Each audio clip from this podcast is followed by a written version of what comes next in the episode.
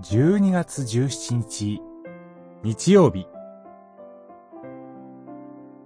アドベント。その3証しするとは主イエスを指し示すこと。ヨハネによる福音書一章六節から八節。19節から28節彼は証をするために来た。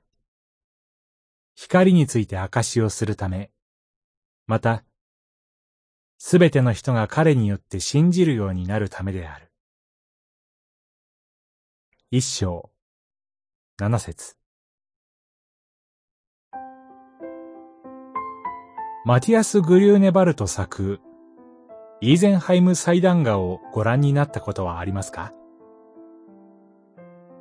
十字架上のシュイエスが中心におられ、その横に洗礼者ヨハネが立っています。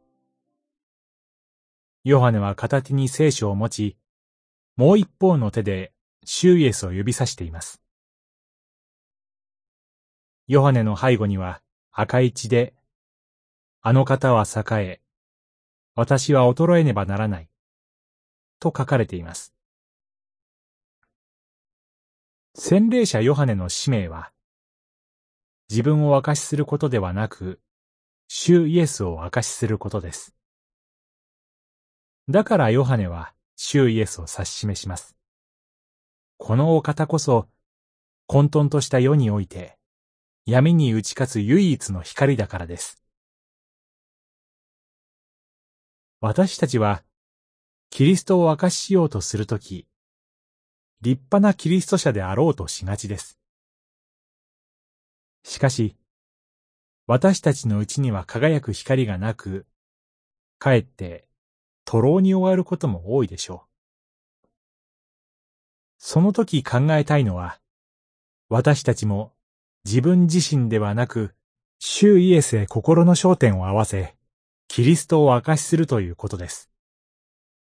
そうしてこそ、私たちは、真にキリストを証しすることができ、また、私たちのうちにも光が輝きます。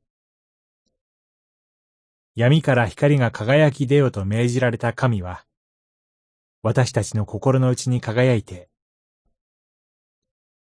イエス・キリストの御顔に輝く神の栄光を悟る光を与えてくださいました。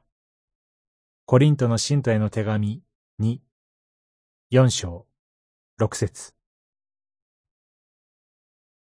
祈り。私たちは、主イエスへ心の焦点を合わせます。私たちも世も、あなたを見上げ、信じますように。